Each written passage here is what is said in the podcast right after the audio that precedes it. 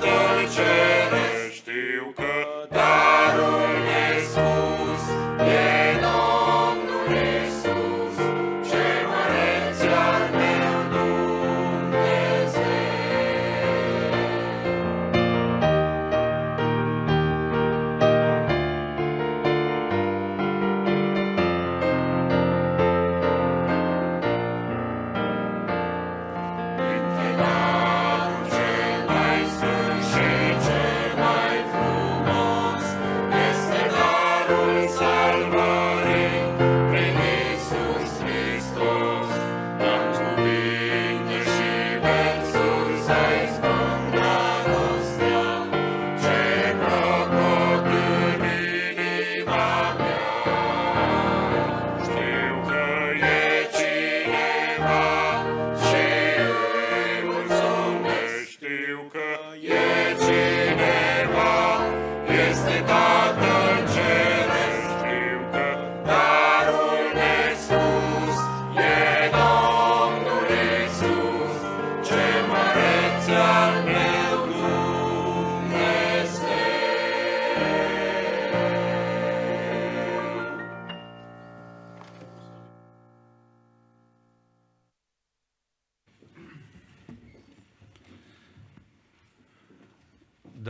cer prea mult, am rugăminte la dumneavoastră, preț de câteva momente, să stăm în picioare, să citim un text din Scriptură și apoi să ne apropiem de Cuvântul Domnului. Deschidem împreună Cartea Sfântă la Apocalipsa, capitolul 15 și citim de aici un singur verset pentru seara asta și apoi o să intrăm puțin în cuvântul Domnului. Pagina în Biblie 1216, Apocalipsa, capitolul 15, primul verset.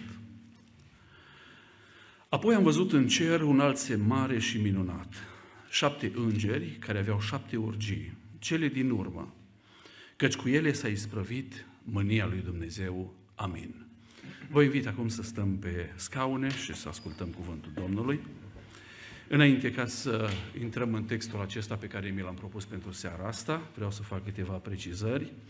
Vreau să mulțumesc încă o dată fraților din biserică, familiei Pipaș, într-un mod special pentru faptul că eu sunt astăzi aici împreună cu dumneavoastră. De asemenea, vreau să mulțumesc conducerii bisericii, fratelui Simi, care, chiar dacă nu este în seara asta prezent aici, m-au primit cu multă dragoste, mi-au acordat încredere ca să vorbesc din cuvântul Domnului. Vă salut încă o dată în numele fraților din contextul slujirii mele. Uh, vă transmit, frații, mult har și multă binecuvântare la fiecare dintre dumneavoastră. Uh, probabil că sunteți surprinși în seara asta că am ales un text din Apocalipsa. Uh, Apocalipsa este o carte care este foarte evitată în ultima perioadă de timp pentru că foarte mulți oameni se tem ca să vorbească pe marginea acestei cărți. Eu nu voi intra în evenimente, nu voi intra în um, interpretare în care să corelăm prorocia aceasta, revelația aceasta lui Ioan, cu evenimente din istorie sau cu alte lucruri care sunt contemporane nouă, ci doar mă voi raporta la cartea aceasta dintr-o perspectivă pur biblică, rămânând la versetele din Scriptură, în așa manieră încât să înțelegem ceea ce vrea Dumnezeu să comunice prin cartea aceasta. Eu cred că cartea aceasta, Apocalipsa, nu este o carte care să sperie oamenii. Nu cred că este o carte care să îi facă pe oameni să se teamă, să nu mai poată să doarmă nopțile. Nu. Cartea aceasta, Apocalipse, este o informație pe care Dumnezeu a lăsat-o pentru noi și aș vrea să cred și aș vrea să subliniez în seara asta că această informație pe care a lăsat-o Dumnezeu, prorocie, cuvântul sfânt, cuvânt viu care a venit de la Dumnezeu, este o carte care are o manieră evanghelistică. De fapt, eu cred ceea ce scrie Ioan, că Domnul Iisus Hristos a făcut mult mai multe lucruri decât cele care sunt scrise în cartea aceasta. Dar ceea ce a fost scris în cartea aceasta a fost lăsat ca noi să credem și crezând în ele să avem viața veșnică. Și spune, Doamne ajută-ne la lucrul acestea. Acum, intrând în cartea aceasta a Apocalipsei, suntem într-un context în care ne întâlnim cu câteva lucruri foarte interesante, lucruri care cred că mulți dintre noi am vrea să știm ce se întâmplă cu ele. Sunt lucruri care, de fapt, declanșează și care vorbesc despre o zi în care Dumnezeu va declanșa mânia Lui împotriva tuturor ce nu ascultă cuvântul Lui Dumnezeu. Cuvântul acesta pe care nu l-am citit în seara asta și ceea ce voi vorbi în seara asta, nu este altceva decât o avertizare. Și facă Domnul în seara asta, avertizarea pe care o am din cuvântul Domnului să fie una spre pocăința noastră. Și zicem, Doamne ajută-ne la lucrul acesta. Aici, în capitolul 15, sunt trei lucruri care Ioan le prezintă în revelația pe care a avut-o el și apoi, după ce prezentăm lucrul acesta, să intrăm puțin în fiecare dintre cele șapte potire, să spunem câteva lucruri care cred că sunt foarte importante. Primul lucru, aș vrea să menționez ceea ce spune în versetul 2 și versetul 3 și versetele de mai jos. Și spune aici, am văzut o mare de sticlă amestecată cu foc și pe marea aceea de sticlă cu alăutele lui Dumnezeu în mână stăteau biruitorii fiarei, a icoanei ei și a numărului numelui ei. Ei cântau cântarea lui Moise, robul lui Dumnezeu, și cântarea mielului și ziceau, mari și minunate sunt lucrările tale, Doamne Dumnezeule atotputernice, drepte și adevărate sunt căile tale, împărate al neamurilor. Aceasta este ceea ce vede Ioan și ceea ce aude Ioan în cer. Aici este clar, sunt biruitorii fiarei. Dacă ne uităm cu atenție, Oamenii aceștia care au ajuns în cerul lui Dumnezeu, au ajuns în sala tronului. În Apocalipsa, capitolul 4, ne este descris acolo un lucru foarte interesant. Ioan ajunge în cerul lui Dumnezeu după ce prorocește celor șapte biserici și când ajunge acolo în cerul lui Dumnezeu, el descrie ceea ce se întâmpla în cerul lui Dumnezeu. Vede scaunul de domnie, vede cele patru făpturi vii, cele 24 de bătrâni, curcubeu deasupra scaunului de domnie și în fața scaunului de domnie, el vede o mare de sticlă. De data aceasta, el vede o mare de sticlă dar marea de sticlă pe care el o vede spune că este cu foc. Este ceva ce arde în apă. Dacă ascundem un, cu, un cu chibrit în apă, vrem să-l punem în apă sau o flacără se stinge automat. De data aceasta, marea este în foc. Știți de ce este în foc? Pentru că pe marea asta de sticlă stăteau biruitorii fiarei. Acolo reprezintă faptul că cei care au biruit, ei au luptat cu foc pentru credința lor. Și Dumnezeu i-a însoțit cu focul credinței lor chiar și în ceruri și focul acesta nu se stinge chiar și sub apă. Și spunem cu toți, slăviți să fie numele Domnului. Știți ce vreau să vă urez în seara aceasta și ce vreau să doresc tuturor tuturor celor ce mă ascultă, să ajungem să cântăm cântarea mielului pe marea cea de sticlă. Acolo cu focul lui Dumnezeu, să stăm acolo și focul acela să reprezinte devotamentul nostru pentru Hristos. Se pare că biserica în secolul 21 are problemele de genul acesta și se pare că focul bisericii se stinge tot mai mult. Avem uh, biserici care se închid. Dacă mergem în Anglia, eu locuiesc acolo de peste 22 de ani. în zona Irlanda și nu de mult am vizitat Anglia și ne-am dus așa prin Birmingham, ca să vă spun un oraș unde am fost, și am intrat într-o biserică care avea probabil 700-800 de locuri, o biserică imensă, o catedrală specială, frumoasă, unde altă dată predica Moody, altă dată predica Wesley și biserica aceea era plină și acolo veneau oamenii și se mântuiau. De data asta am găsit acolo în față un grup de 10-12 oameni care cântau în surdină ca să nu deranjeze vizitatorii care intrau în biserică. Serios? Biserica a ajuns să nu mai deranjeze societatea. Când biserica nu mai deranjează societatea, când nu mai are foc biserica, nu mai deranjează societatea și atunci biserica se stinge. Ascultați, biruitorii fiare ajung în cerul lui Dumnezeu. Doamne ajută-ne să fim acolo, să ajungem acolo. Spune, ei cântau cântarea lui Moise. Cântarea lui Moise și cântarea mielului, nu să stau prea mult pe cântările acestea, pentru că timpul zboară foarte repede și vreau să ajung și la alte puncte. Sunt niște cântări de biruință. Ascultați, Intrați în Scriptură, acolo în Exodul, când Moise a trecut Marea Roșie și când Maria împreună cu femeile au luat timpanile în mână și au început să cânte. I-au cântat cântări de biruință acolo. Și tot poporul s-a unit împreună cu ei și au lăudat pe Dumnezeu pentru biruința care le-a fost dată. Cântarea mielului de data aceasta aici spune, mari și minunate sunt lucrările tale, Doamne, Dumnezeule tot puternice, drepte și adevărate sunt căile tale. Ascultați cum cântau ei. Ei au ajuns în cer să cunoască rodul muncilor. Este un element pe care aș vrea să nu-l uităm seara asta. Biruitorii fiare vor ajunge în cer. Biruitorii vor ajunge în cer. Subliniez, biruitorii. Cei care cad în luptă nu ajung. Cei care se duc cu credința lor, care se duc cu lupta lor, indiferent de circunstanțe, ăștia ajung în cer. Știți la ce suntem chemați? Să biruim chiar dacă trecem prin moarte. Chiar dacă lumea ne omoară trupurile noastre, chiar dacă le pun în țărnă, chiar dacă le dau foc. Când Ian Hus a fost ars pe rug pentru credința lui, el a spus în limba germană, Hus înseamnă gâscă. Și el a spus în limba lor germană, zice, ați ajuns acum să ardeți doar o gâscă. Pe mine nu veți putea arde, eu voi ajunge în cerul lui Dumnezeu. Dumnezeu să ne ajute să ajungem în cerul lui Dumnezeu. Al doilea lucru, aici întâlnim un element dintre cele șapte serii de elemente sau dintre seriile de șapte elemente pe care le întâlnim în cartea Apocalipsa. Apocalipsa este marcată de cifra șapte. Sunt cifre care marchează Apocalipsa, dar ne oprim asupra cifrei șapte. Șapte biserici, șapte prorocii, șapte peceți, șapte trâmbițe, șapte potire, șapte îngeri, șapte, șapte, șapte. Și vedem aici o cifră șapte din nou, cele șapte potire ale lui Dumnezeu. Aș vrea să fim puțin atenți. Aici spune cuvântul Domnului că cei care purtau cele șapte potire ale lui, lui Dumnezeu au ieșit din templu. Au ieșit din templul lui Dumnezeu. Cele șapte potire nu au venit din altă parte. Au ieșit din templul lui Dumnezeu. Știți că în templul lui Dumnezeu, pe vremea lui Moise și de la Moise încoace, până în vremurile noastre, că și în vremurile noastre ă, închinarea de la Ierusalim, de la templu, dacă ar fi fost așa cum ar trebui să fie, s-ar fi practicat exact așa după legea lui Moise, marele preot intra odată pe an cu un potir plin cu un sânge de jerfă, cu sângele unui miel de jerfă sau unui animal de jerfă.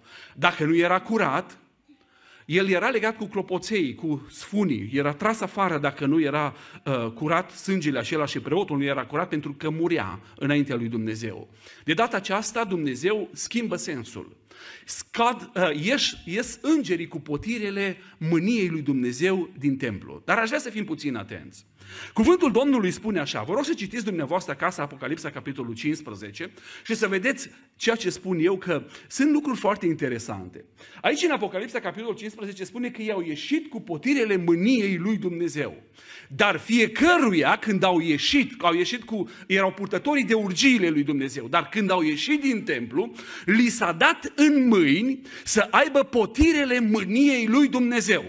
Acum aș vrea să vă imaginați. Erau urgiile care ei le aveau în mâini și de partea cealaltă, pe lângă urgii, în mâna cealaltă, să zicem că într-o mână aveau să ne imaginăm lucrul acesta ca să facem puțin plastică imaginea, aveau urgiile lui Dumnezeu și în cealaltă mână li s-a dat să aibă potirele mâniei lui Dumnezeu.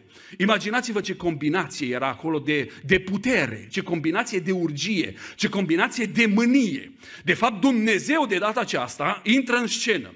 Pentru că vreau să subliniez și lucrul acesta acesta, al treilea element, element pe care vreau să subliniez, suntem la un timp în care de fapt asistăm la declanșarea mâniei lui Dumnezeu. De fapt, titlul mesajului meu din seara aceasta este Păziți-vă de mânia lui Dumnezeu. Pentru că atunci când se va declanșa mânia lui Dumnezeu, va fi ceva groasnic, ceva ce n-a mai fost pe pământ și nu va mai fi niciodată. Pentru că atunci Dumnezeu va pune punct tuturor nelegiurilor, tuturor păcătoșilor. Dumnezeu va finaliza cu omenirea aceasta care a ajuns și inclusiv cu biserica apostată. Va finaliza atunci când se va declanșa mânia lui Dumnezeu. Și acum aș vrea să vă imaginați că era timpul timpul în care îngerii ieșeau din templul lui Dumnezeu, într-o mână aveau urgia și într-o mână aveau potirul mâniei lui Dumnezeu și au început să verse potirele. Era timpul când biserica era deja în cerul lui Dumnezeu, pentru că închinătorii care erau acolo pe Marea de Sticlă, biroitorii fiarei, au ajuns în cerul lui Dumnezeu și biserica este în cer. Știți că sunt timpi pe care noi așteptăm în Scriptură să fie clarificați? Uh, nu știm dacă în perioada peceților biserica va fi în cer sau pe pământ. Unii oameni se grăbesc să spună despre timpii aceștia. Eu vreau să vă spun că nu știu sigur și n-aș putea să mă pronunț în seara asta, pentru că găsim în timpul peceților câteva lucruri foarte interesante. Găsim um, conflicte între biserică, găsim conflicte între credincioși și oamenii necredincioși, între satan și anticrist. Și nu știm dacă biserica este în cer. Eu aș vrea să ajungă biserica în cer, dar nu știu dacă va fi acolo în cer biserica. Va urma apoi timpul de har între pecetea șasea și pecetea șaptea este un timp de har pe care încă Dumnezeu îl dă umanității. Când se rupe pecetea șaptea, încep să sune trâmbițele lui Dumnezeu și când încep să sune trâmbițele lui Dumnezeu, se manifestă urgiile. Dar acum aș vrea să facem o paralelă la pecet și la trâmbițele acestea când este vorba de pecețile lui Dumnezeu, ca să simplific lucrurile și să rămână oarecum înțelese, este momentul în care Anticrist intră în scenă. Spune, când a rupt mielul prima pecete, un cal alb a venit și a intrat în scenă și calul acesta alb purta pe cap o cunună, un Stefanos, care era o cunună de biruitor. Avea în mână un arc și călărea pe un cal alb. Era diavolul, era anticrist. El intra în scenă.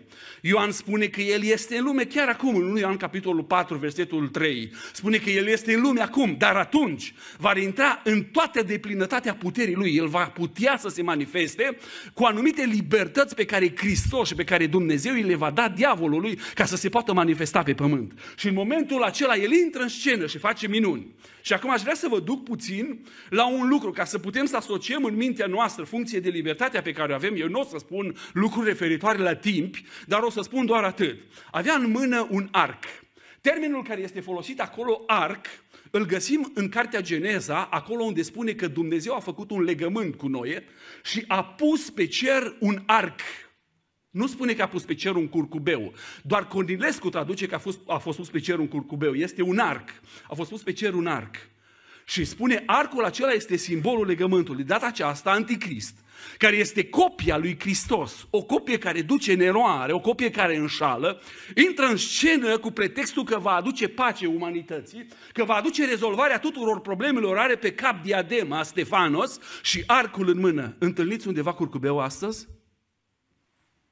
Dumnezeu să ne lumineze mintea, să ne lumineze uh, gândurile noastre și să ne facă să înțelegem că noi trăim vremuri în care este posibil ca să se declanșeze acest necas cel mare, pe care noi îl așteptăm ca să zburăm în cer și să mergem în împărăția lui Dumnezeu. Ce Doamne ajută-ne la lucrul acesta. Haideți să intrăm puțin în zona potirelor. Uh, dar aș vrea să nu trec repede peste asta, vremea peceților, um, ca să uh, simplificăm, am spus că spun lucrul ăsta și probabil am lăsat în suspans ideea. Când este vorba de peceți, este momentul în care diavolul își prezintă, de fapt, toată splendoarea lui, toată puterea lui. El încă nu intră în adevărata lui valoare, în adevărata lui dezvoltare, în adevărata lui manifestare. El nu intră.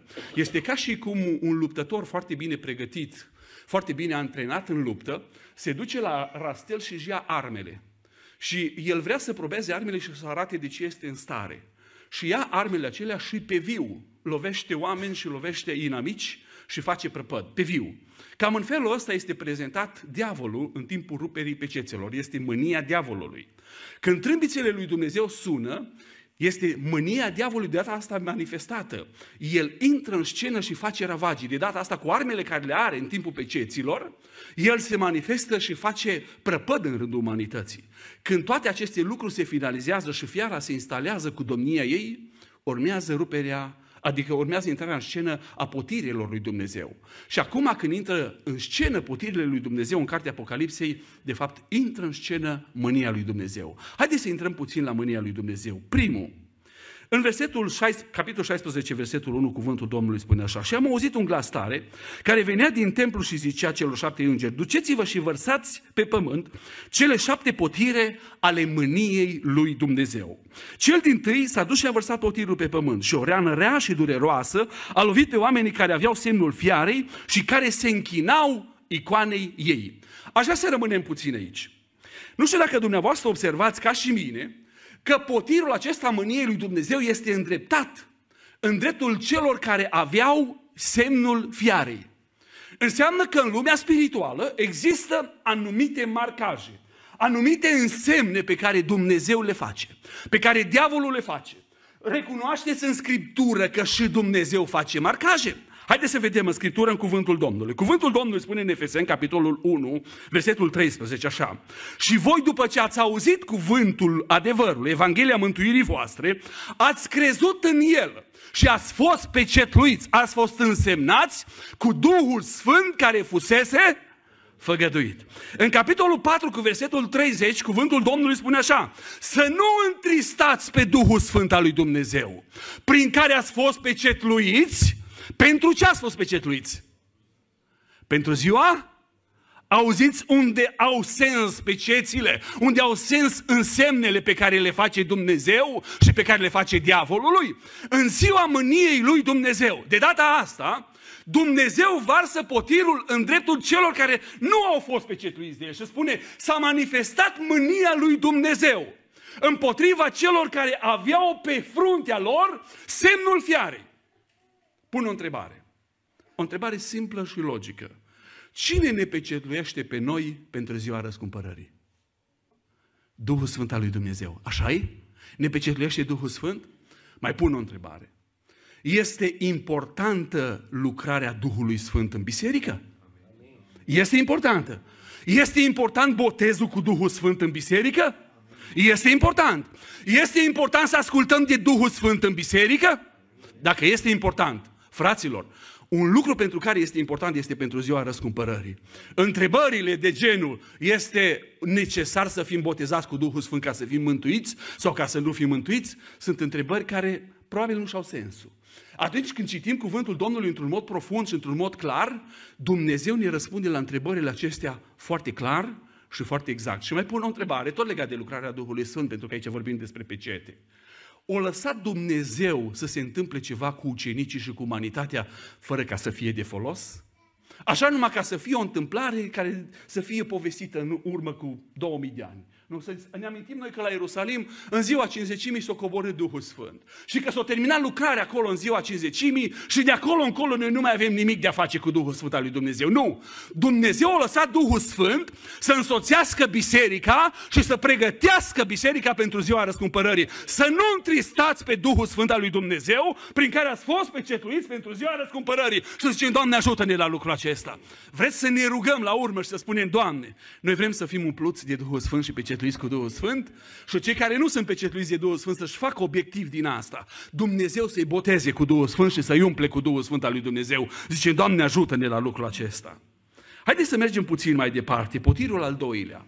Potirul al doilea spune așa, versetul 3 din capitolul 16. Al doilea a vărsat potirul lui în mare și marea s-a făcut în sânge ca sângele unui om mort.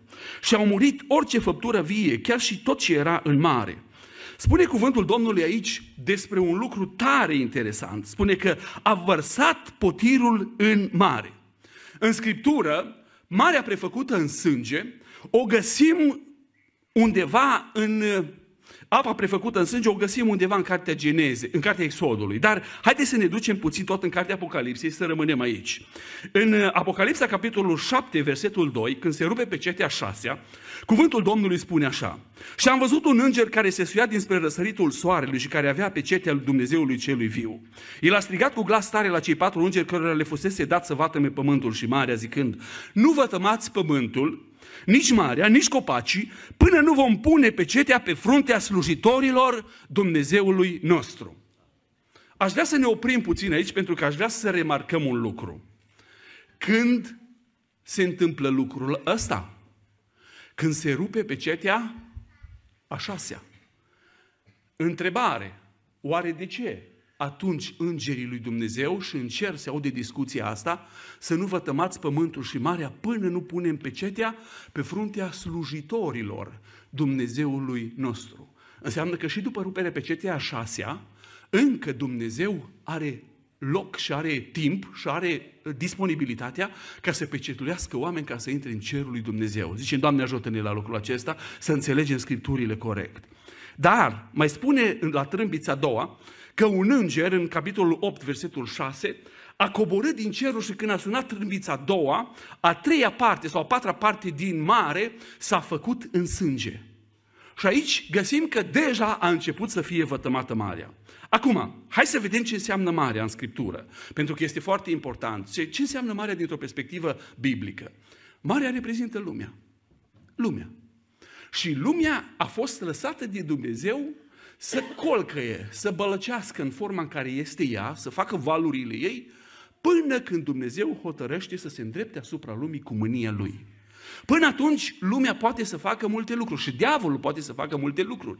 Când Dumnezeu se uh, manifestă împotriva mării, împotriva lumii, încep lucrurile acestea. Dar mai pun o întrebare. Vreau să vă spun, este cineva dintre pământeni, om de știință, oricine ar fi el, care poate ști ceea ce este pe adâncul mării? Nimeni din lumea aceasta nu știe ce este în adâncul mării. De ce Dumnezeu nimicește marea? Pentru că acolo sunt lucruri care sunt făcute în subteran. Și aici vreau să ne ducem puțin, fără să interpretăm nimic pentru timpurile noastre, la legile care vin. Spune Daniel că anticristul când va veni, el va schimba vremuri și va schimba legi după bunul lui plac. Spune cuvântul Domnului că acolo în mare, în lumea aceasta, se vor schimba foarte multe lucruri și în subteran. Noi ne vom trezi cu legi și ne vom trezi cu lucruri care vor fi după bunul plac al anticristului. Și acolo este locuința lui anticrist, sunt lucruri de subteran. Al doilea, spuneți-mi dumneavoastră că suntem la o seară în care putem vorbi liber și deschis. Câte predici, câte slujbe, câte mesaje de salvare nu sunt transmise în lumea aceasta și pentru lumea aceasta de biserică. Sunt transmise prin televiziune. Astăzi avem televiziuni creștine. Sunt transmise prin radiouri. Merg radiourile 24 din 24. Eu cel puțin ascult așa alternativ radiouri care sunt din România, care merg 24 din 24 cu mesaje creștine. Numai din România. Nu vorbim de cele care sunt în alte limbi, toate limbile de sub soare. Spuneți-mi câte predici nu încărcăm noi pe YouTube, câte mesaje nu punem noi pe rețele de socializare pentru oameni. Dar mai pun o întrebare. Câte râuri se varsă în mare? Toate râurile de pe lumea asta se duc și se varsă în mare. Râurile au apă dulce. Dar de când se varsă râurile în mare, marea a rămas tot cu apă sărată. Eu locuiesc lângă mare. Când ajung la malul mării, întotdeauna dacă cumva mă ud pe niște pantaloni negri, când se usucă pantalonii negri, văd dâra de sare de la apa sărată de la mare. Dar în mările acelea se varsă toate râurile. Toate apele dulci toate Evanghelia care se varsă acolo, în mare, în informațiile despre mântuire care se duc în mare, toate se varsă acolo. Ciudat este că marea aceasta reprezintă lumea și cu toate că primesc atâtea resurse de apă dulce, atâtea valori, atâtea lucruri care se varsă acolo, rămân tot sărați. Rămân tot respingători, rămân tot în lumea lor, tot în subteranul lor, tot în felul lor. Dumnezeu într-o zi, omule care ești în mare, Omule care ești în lume, Dumnezeu într-o zi te va chema la judecată și își va vărsa potirul mâniei lui împotriva ta. Sângele mării se va preface ca sângele unui om mort. Sânge închegat. Ați văzut sânge închegat? Este pur și simplu o crustă. Se va preface într-o crustă. Și acolo Dumnezeu va pedepsi pe toți cei care nu vor asculta și nu vor ieși din mare. Știți care este mesajul pentru noi în seara asta? Dumnezeu ne cheamă într-un mod evanghelistic. Ieșiți din mare.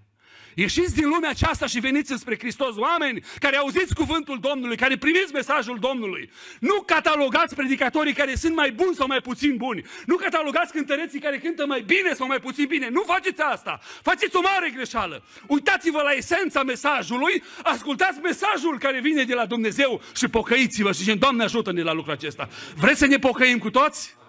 Să nu mai lăsăm marea asta să fie atâta de acră și atâta de sărată și să lăsăm să îndulcească mesajele noastre, cuvântul Evangheliei să îndulcească pe cei care sunt în mare. Doamne ajută-ne la lucrul acesta.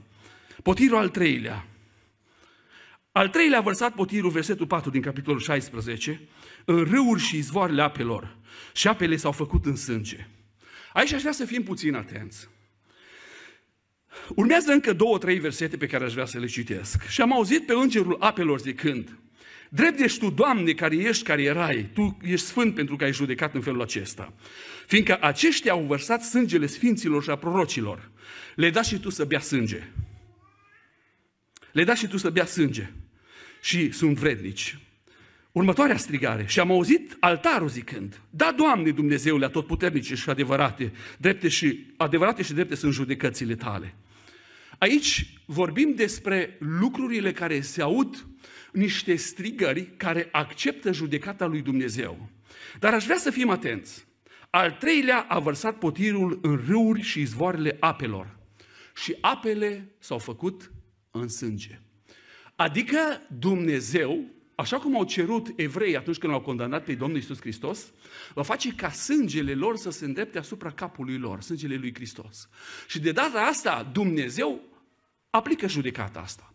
Ați cerut-o? Eu vă dau să aveți judecata asta. Dar ascultați de ce. Sunt două strigări care lămuresc lucrurile. Spune cuvântul Domnului așa, în prima strigare. Drept ești tu, Doamne, care ești și care erai, tu ești sfânt, pentru că ai judecat în felul acesta, fiindcă aceștia au vărsat sângele sfinților al prorocilor și le-ai dat și tu să bea sânge și sunt vrednici. O să vă spun o întâmplare pe care am văzut-o, mi-a trimis-o cineva filmată. În secolul 21 noi ne confruntăm cu unul dintre cele mai mari uh, campanii împotriva bisericii. Și în țările arabe se ajunge chiar și până la martiraj, și într-un martiraj de neînchipuit. Într-o zi cineva mi-a trimis o filmare din zona asta a arabilor și am văzut acolo un bărbat așa de vreo 30 până în 35 de ani, destul de tânăr, care a acceptat credința în Isus Hristos. El a fost luat de un complet de judecată, după cum am înțeles eu, a fost scos undeva la marginea unei localități, într-un loc așa mai pustiu, unde era pietros, L-au așezat pe genunchi și a venit un uh, conducător dintre cei care au venit acolo și conduceau judecata și a spus ceva la ureche. Și omul a făcut din cap, nu a acceptat ceea ce omul acela i-a făcut. În momentul următor, toți și-au luat pietri în mână, așa cam de mărimea unui ou de găină, toți aveau câte două, trei pietri în mână și au început să lovească. Imaginați-vă acum erau undeva 40-50 de bărbați și femei și copii care loveau cu pietre în omul acela convertit la creștinism. Și atunci mi-a venit în minte lucrul acesta, drept ești Tu, Doamne. Pentru că omul ăla poate s-a dus acolo în lumea arabă și a spus, eu cred în Isus Hristos care este Mântuitorul. Și voi puteți să fiți mântuiți în Isus Hristos. Și omul ăla a fost batjocorit și a fost omorât, filmat cum era omorât cu pietre. Am văzut cum au căzut jos. Odată să se ridice, din nou veni pietrele peste el și până nu a murit omul ăla, nu s-au lăsat oamenii aceia până nu l-au omorât cu pietre, l-au filmat pe viu cum îl omoară. Este groaznic să vezi așa ceva, m-am uitat cu strângere de inimă și mi-am dat seama că Dumnezeu este drept ca să aducă judecata asupra unor astfel de oameni. Acum mai pun o întrebare și aș vrea să nu mă aud aici în față slujitorii. De multe ori, slujitorii bisericii sunt batjocoriți. De multe ori cei care fac slujbe în biserică sunt batjocoriți. Sunt batjocoriți cei care își lasă timpul lor, își lasă familiile lor și slujesc ca să împartă Evanghelia. Unii o fac prin predicare, alții o fac prin cântare, alții o fac prin alte feluri de slujire. Să știți că Dumnezeu va aduce vremurile de judecată și ne va judeca pe fiecare dintre noi. Ceea ce oamenii cândva aveau apă dulce și aduceau pentru noi, atunci Dumnezeu va preface în sânge și va cădea asupra capetelor noastre. Doamne, ajută-ne să ne pocăim de astfel de lucruri. Să știți că mesajul nu este doar pentru cei nepocăiți în seara asta, este și pentru biserică. Am înțeles că sunt unii oameni care sunt foarte deranjați, că asta se predică doar pentru biserică, nu se mai predică și pentru cei din lume. Doar cei din lume nu-și bat joc de slujitorii lui Dumnezeu? O, oh, cum nu-și bat joc de slujitori? Oare nu-și bat joc de preoților, de oamenii care le predică Evanghelia? O, oh, da, își bat joc de ei. Într-o zi Dumnezeu va aduce mânia lui Dumnezeu împotriva lor. Pentru că Dumnezeu nu se lasă să fie batjocorit, să ținem bine asta. Frați, surori care mă ascultați, oameni care sunteți, oriunde sunteți, rugați-vă pentru cei care slujesc și care stau la dispoziția lui Dumnezeu. Ca Dumnezeu să-i folosească pentru mântuirea întreaga umanității. Și ce Doamne ajută-ne la lucrul acesta.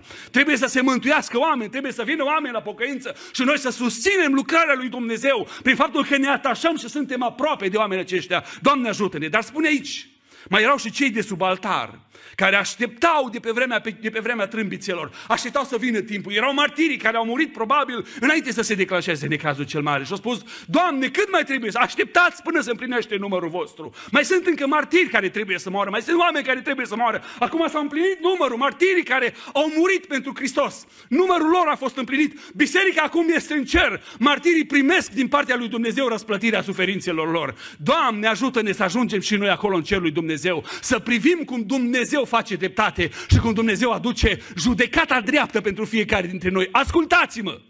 Păziți-vă de mânia lui Dumnezeu. Păziți-vă de mânia lui Dumnezeu. Haideți să ne pocăim cu toți. Vreți să ne pocăim? Și Doamne ajută-ne să ne pocăim cu toți. Strigările acestea din Apocalipsa sunt pentru noi care ascultăm, nu sunt pentru altcineva. Potirul al patrulea. Cuvântul Domnului spune, al patrulea vărsat potirul.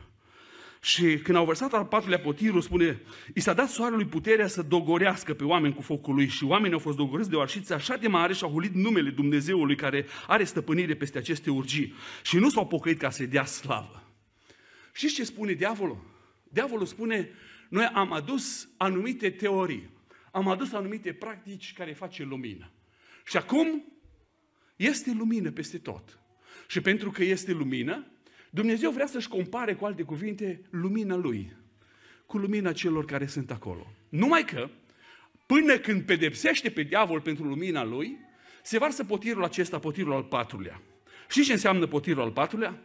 Potirul al patrulea înseamnă că Dumnezeu aici se îndreaptă și în dreptul celor care slujesc și care spun că slujesc și aduc Evanghelia lui Hristos. Vreau să fac o mică paranteză și apoi mergem puțin mai departe, pentru că aici este o situație complicată și aș vrea să nu stăm foarte mult pe ea, doar să lansez ideea și dumneavoastră puteți dezvolta fiecare dintre dumneavoastră. Cei care studiază cosmosul spun că dacă Soarele s-ar apropia de Pământ cu 10.000 de kilometri, ceea ce este aproape nimic în mediul Universului, Pământul s-ar topi de căldură, ar lua foc. Dacă soarele s-ar despărta de pământ cu 10.000 de kilometri față de poziția în care este acum, pământul ar îngheța complet. Și acum, spune cuvântul Domnului că soarele a început să ardă cu căldură. Și ce îmi spune mie asta? Că soarele s-a deplasat puțin de la loc ca să facă o demonstrație că noi, ca biserică, trebuie să păstrăm credința noastră așa cum ne-a dat-o Dumnezeu odată pentru totdeauna. Și ce se întâmplă în secolul 21? Și am vrut să fac azi dimineață paranteza asta, dar o fac acum în seara asta. În secolul 21 noi avem biserici care se numesc biserici, dar de fapt nu sunt biserici. Mă uitam ieri la o filmare, la o închinare. Și când au început să cânte, spuneau că sunt biserică, au început să țopăie, au început să sară, au început să facă niște lucruri inaccesibile pentru biserică. Spuneți-mi, se cuvine ca biserica să danseze înaintea lui Dumnezeu? Nu. Biserica nu are ce să danseze înaintea Domnului, nu. Biserica trebuie să-și păstreze forma de pioșenie. Noi atunci când suntem înaintea lui Dumnezeu trebuie să ne păstrăm forma de pioșenie. Adică să nu ne ducem nici în extrema în care facem calea atât de îngustă, Că s-ar putea să înghețăm și noi, să înghețe și copiii noștri și să nu putem să mergem pe calea aceea pe care trebuie să mergem, să nu mergem nici în extrema aceea foarte lată, în care să țopăim pe calea aceasta și să facem fiecare ce vrem noi. Soarele ne spune în felul următor, când Dumnezeu își va schimba poziția față de noi, până acum o lăsat poziția, va, a, va da ploaie și peste cei buni și peste cei, de asta schimbă poziția. Dumnezeu va arde pe toți cei care au rămas pe pământ. Și de ce au rămas ei pe pământ? Pentru că nu au păstrat credința așa cum au, cum au trebuit să fie uh, păstrată. Aici cred că este vorba de o judecată împotriva bisericii apostate a lui Dumnezeu. Dumnezeu va pedepsi biserica care nu păstrează linia scripturală așa cum o vrea Dumnezeu. O paranteză. Când slujitorii lui Dumnezeu iasă în fața bisericii și spun lucruri din Scriptură și spun că așa trebuie să fie închinarea bisericii, stimați frați, stimate surori, stimați tineri, stimați oameni în vârstă, toți care mă ascultați, lăsați pe slujitor să spună cuvântul Domnului așa cum trebuie să fie spus. Să nu încercăm să spunem altceva. Chiar dacă nouă ni se pare bizar, de ce sportivii oare nu mănâncă anumite tipuri de mâncări? De ce sportivii se supun la anumite înfrânări? De ce? Pentru că vor să ajungă campioni. Vor să ajungă pe podium, vor să ajungă biruitori, vor să ajungă învingători. Dar noi cu biserica vrem să facem orice și avem pretenția să ajungem biruitori. Soarele lui Dumnezeu într-o zi ne va arde. Doamne, păzește-ne de lucrul acestea.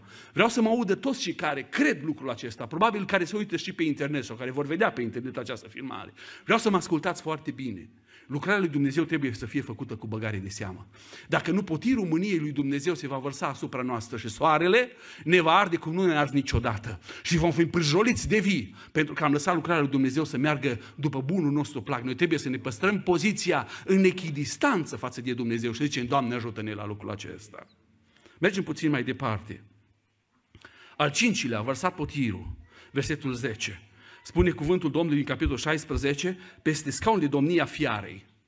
Și împărăția fiarei a fost acoperită de întuneric. Oamenii își mușcau limbile de durere și au hulit pe Dumnezeul cerului din pricina durerilor lor și din pricina rănilor lor lele. Și nu s-au pocăit de faptele lor.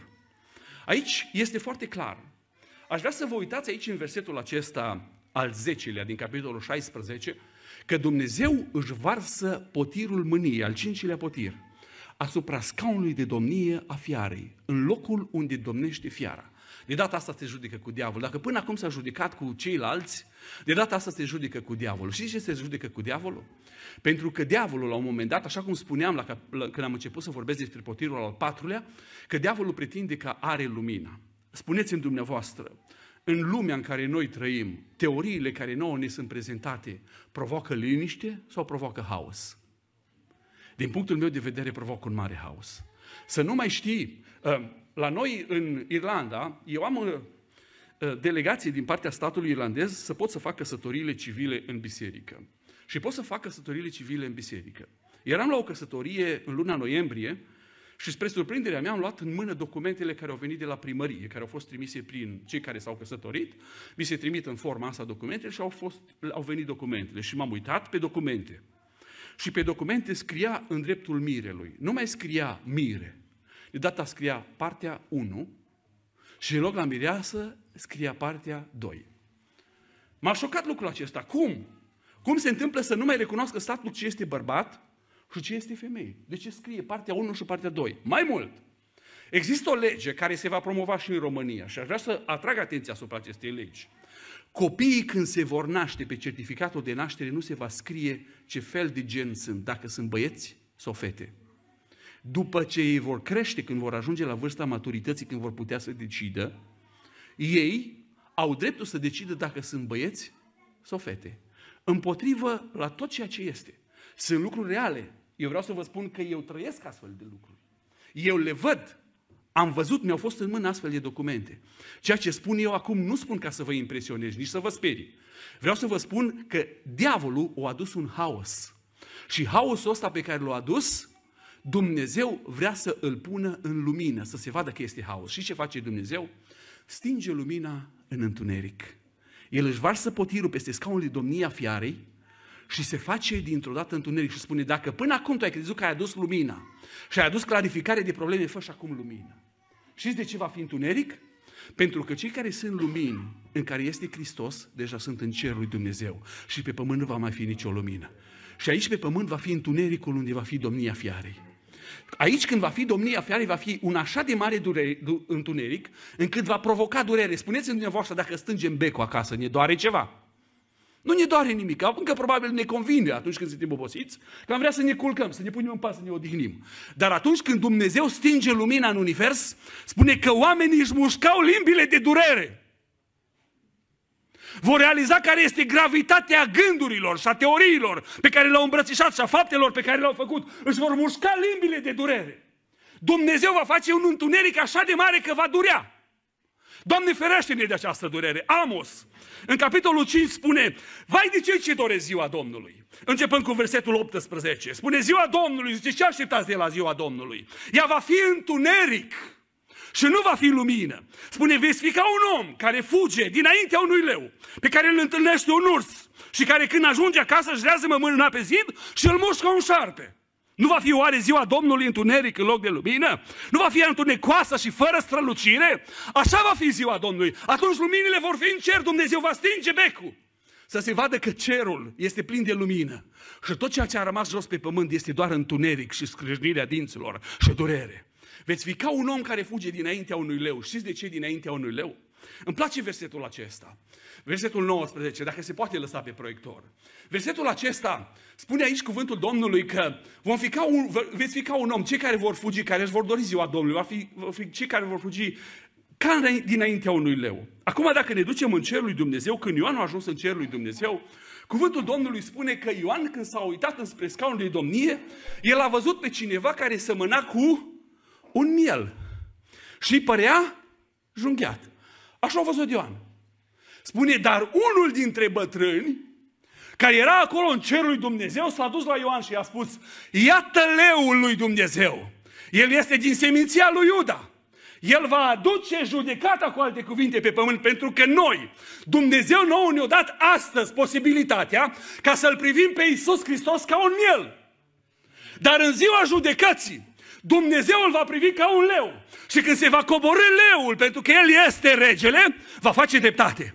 Doamne, păzește-ne de urgia aceasta care vine în ziua judecății. Păzește-ne pe toți. Spune, sunteți ca niște oameni care, veți fi ca niște oameni care veți fugi din fața unui leu și vă va întâlni pe drum un urs. Spuneți-mi dumneavoastră, ați întâlnit vreodată un urs? Ați văzut cât de puternic un urs? Spun cei care studiază despre urs că un urs când dă cu laba, poate să rupă o bucată de carne așa cum rupe noi dintr-o bucată de brânză, dacă vreți, când dăm cu mâna și vrem să facem noi o impresie cuiva, rupem o bucată, el poate să rupă din nou așa o bucată de carne, așa putere are. Știți cine este această putere? Spune cuvântul Domnului că voi veți primi o putere când se va coborâ Duhul Sfânt peste voi. Puterea aceasta noi o vom întâlni în ziua judecății. Știți ce face puterea asta astăzi? Astăzi vine ca un susur blând. Și spune, auzi, frate, pocăiește-te.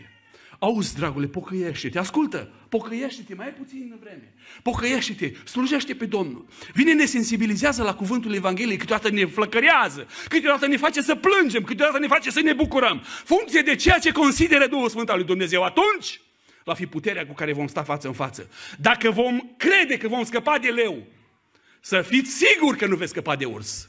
Și dacă cineva crede că va scăpa de urs, spune, își lează mâna pe zid când ajunge acasă. Și când crede că acum se odihnește, iasă un șarpe din zid și îl mușcă. Știți ce înseamnă asta? Că înțelepciunea lui Dumnezeu o pregătit pentru noi toate formele ca noi să ajungem să fim mântuiți, pentru că șarpele reprezintă înțelepciunea lui Dumnezeu. Spune să fiți înțelepți ca șerpii. Și zice, în ziua aceea veți, fi, veți, veți întâlni cu înțelepciunea lui Dumnezeu. Nu vei putea să te scuzi. Dacă cumva vei putea să te scuzi de, de, de Isus Hristos. Dacă cumva vei putea să te scuzi, să te scuzi de puterea lui Dumnezeu, dacă cumva te vei putea scăpa de urs, dar nu vei putea scăpa, nu vei avea nicio șansă. În final, înțelepciunea lui Dumnezeu te va opri și să spune, ți s-o dat timp să te pocăiești. Doamne ajută-ne să ne pocăim. Cei care vor gusta întunericul acesta din ziua judecății lui Dumnezeu și care vor gusta astfel de sentimente vor fi cei care nu vor ajunge în cerul lui Dumnezeu. Vreți să ajungem în cerul lui Dumnezeu? Este simplu, trebuie să ne pocăim. Potirul a șaselea. A șaselea potir este unul dintre potirile care sunt foarte complexe aici. Nu știu cât vom putea să stăm aici, dar o să stau și câteva minute pe potirul acesta. Spune, a vărsat potirul lui cel peste râul cel mare Eufrat și apa lui a secat ca să fie pregătită calea împăraților care au să vină din răsărit. Apoi am văzut ieșit din gura Balaului și din gura Fearei și din gura prorocului Micinos trei duhuri necurate care semănau cu niște broaște. Acestea sunt duhuri de dragi care fac semne nemaipomenite și care se duc la împărații pământului întreg ca să-i strângă pentru războiul zilei cele mari a Dumnezeului cel atotputernic. Iată că eu vin ca un hoț, cel ce veghează și își păzește hainele, ferice de cel ce veghează și își păzește hainele ca să nu umble gol să se vadă rușinea. Duhurile cele rele au strâns în locul care pe evrește se cheamă Armagedon. Acum simplu și repede vreau să trec peste câteva preliminare aici. Râul Eufrat separa, cu alte cuvinte, Europa de Asia erau împărații care erau în zona europeană și împărații care erau în zona asiatică și care veneau din Africa, tot acolo undeva în râul Eufrat se întâlnea, era un drum, nu aș vrea să intru prea mult în asta, și râul Eufrat separa oarecum um, granițele acestea. Și Dumnezeu va surpa, va seca râul acesta, ca toți împărații pământului să se, cheam, să se adune în valea care pe vrește se cheamă Armagedon. Dar aici sunt trei tipuri de dragi, trei duhuri de dragi care seamănă cu niște broaște. Aș vrea să spun câteva lucruri despre duhurile acestea ca să ne dăm seama despre ce este vorba aici. Este o interpretare personală și aș vrea fiecare dintre noi să ne imaginăm ce ar putea să însemne lucrul acesta. Eu cred că, din punctul meu de vedere, asta înseamnă. În primul rând, este dependența de substanțe care sunt halucinogene. Lucrurile acestea au fost de-a lungul vremurilor. Știți ce fac oamenii care sunt împotriva lui Hristos și împotriva Bisericii lui Hristos? Oamenii ăștia îți găsesc plăceri în substanțe, o gamă largă, halucinogene, care pot să fie inclusiv materiale, care noi le citim și pe care mintea noastră este bulversată atunci când noi citim lucrurile acestea. Toate aceste lucruri, și ce fac oamenii ăștia? Ăștia cred că sunt deștepți. Și ca niște broaște, ei tot sar sus. Dar din păcate nu rămân sus, că vine o altă teorie și îi pune jos, vine o altă broască. Și Duhul ăsta de broască tot îi ridică sus și ridică sus și ridică sus. Astea sunt duhurile acelea care le strânge Dumnezeu în Valea Armagedonului. Al doilea tip de duhuri sunt duhurile legate de poftele trupești. Și aici aș vrea să spun despre curvie. Oameni buni, mă doare sufletul să mă uit și să atrag atenția. Sunt bărbați care astăzi umblă îmbrăcați în colanți. Nu vreau să fie o evanghelie în seara aceasta, o predică împotriva îmbrăcămintelor. Dar aș vrea să vă spun unde ne-a dus pe noi mintea. Bărbații aceștia, când te uiți la ei, seamănă cu niște broaște?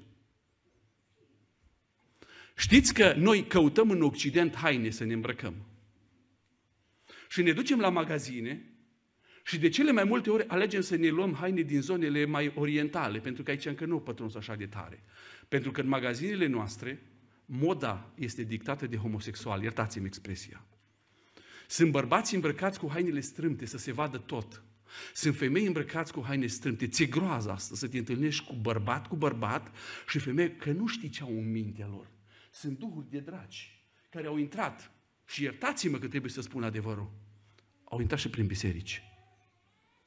Doamne, păzește din duhurile acestea de dragi. Ăștia vor rămâne jos pe pământ. În ziua aceea va aduna în Valea Armagedonului. Al treilea lucru sunt structurile pământești. Și aici vorbim despre două structuri pământești. Toți împărații pământului, care se vor strânge acolo, și structura diabolică. Structura diabolică copiază într-o formă asemănătoare structura divinității. Dacă noi spunem că divinitatea este formată din Dumnezeu Tatăl, Dumnezeu Fiul, Dumnezeu Duhul Sfânt, în structura divinității întâlnim pe Satan, Anticrist și prorocul mincinos. Structura aceasta este chemată în Valea Armagedonului ca să se războiască cu Dumnezeu. Și Dumnezeu își va vărsa potirul mâniei Lui asupra lor. Doamne, păzește de lucrul acesta. Și ce spune aici cuvântul Domnului? Fiecăruia i s-a dat să se îmbrace cu haine. Termenul acesta vine de la faptul că evreii când dormeau noaptea erau dezbrăcați. Se dezbrăcau de hainele lor, de mantaua lor, de hainele care erau deasupra și pentru că erau caldi, ei dormeau aproape dezbrăcați. Așa dormeau și soldații. Și termenul aici este luat de la îmbrăcămintea soldaților.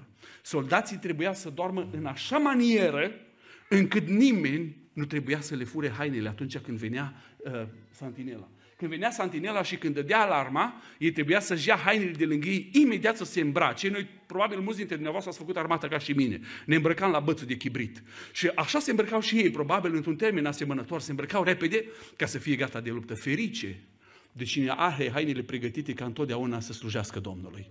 Oamenii care au slujesc Domnului, ăștia nu se îmbată de cap cu substanțe halucinogene, ăștia nu se lasă duși de Duhul Curviei, care este și închinarea la idol, ăștia nu se lasă duși în eroare de anticrist și de toți împărații pământului, nu. Ăștia merg și rămân aproape de hainele lor ca să fie gata când se strigă. Dacă s-au depărtat de hainele lor, potirul mâniei lui Dumnezeu se varsă asupra lor. Doamne, păzește de lucrul acesta. Și în sfârșit, ultimul potir, și cu asta vreau să închei. Potirul al șaptelea. Spune cuvântul Domnului, potirul al șaptelea, așa. A șaptelea, versetul 17 din capitolul 16, a vărsat potirul lui în văzduh. Și templu, și din templu s-a auzit, și din templu, din scaunul de domnie, a ieșit un glas care zicea, s-a isprăvit. Nu vreau să merg mai departe de loc și vreau să mă opresc aici. Dragi oameni care sunteți prezenți într-un mod fizic în biserică, cei care mă urmăriți online, Vreau să vă întreb, când s-a mai auzit strigătul acesta pe pământ? La cruce. Când Hristos a murit pe cruce, când o adus jertfa la bun sfârșit și când toate lucrurile le-au pregătit ca noi să credem în El și să fim mântuiți, Hristos de pe cruce a strigat cu glas tare în fața tuturor, s-a isprăvit și a dat Duhul și a pus Duhul lui în mâna lui Dumnezeu și a plecat la cele veșnice. A plecat acolo, în cerul lui Dumnezeu. Biblia spune că s-a dus în locuința morților și știm cu tot traseu, dar în final a ajuns în cerul lui Dumnezeu. Știți că strigătul acesta se va auzi și în ziua mâniei lui Dumnezeu? Atunci Dumnezeu, dacă până acum a isprăvit mântuirea pe care a lăsat-o să fie pentru noi, va veni ziua când Dumnezeu va isprăvi și mânia. Să ne ferim să auzim al doilea strigăt. Să fim foarte atenți la primul strigăt s-a isprăvit. Și că suntem atenți la primul strigăt s-a isprăvit, avem timp până la al doilea strigăt să ne pocăim de faptele noastre. Să nu vină grindina, să nu vină mânia lui Dumnezeu, să nu ne nimicească Domnul pe toți. Dragii mei frați, dragile mele surori, oameni care mă ascultați, n-ați vrea să ne rugăm ca să fim scăpați de mânia lui Dumnezeu? Vreți să ne rugăm? Știți că Dumnezeu în seara asta, probabil la mulți ne-a vorbit, Probabil Dumnezeu a trasat multe semne de alarmă, a lăsat multe semne de alarmă în seara asta. N-ați vrea să ne pocăim de semnele de alarmă pe care Dumnezeu le-a lăsat în inima noastră? Probabil ne-am regăsit, probabil suntem undeva în zona asta. Eu tare îmi doresc în seara asta, nu-mi doresc să vină cineva în față, nu-mi doresc să facem aici un show, să ne apucăm de plâns, să ne punem pe jos, să ieșim în față, să punem mâini, nu vrem să facem asta în seara asta. Știți ce vrem să facem? Fiecare dintre noi să ne proșternem înaintea lui Dumnezeu și să spunem, Doamne ajută-mă să mă pocăiesc ca să scap de mânia Ta. Dumnezeu să ne ajute la lucrul acestea. Amin.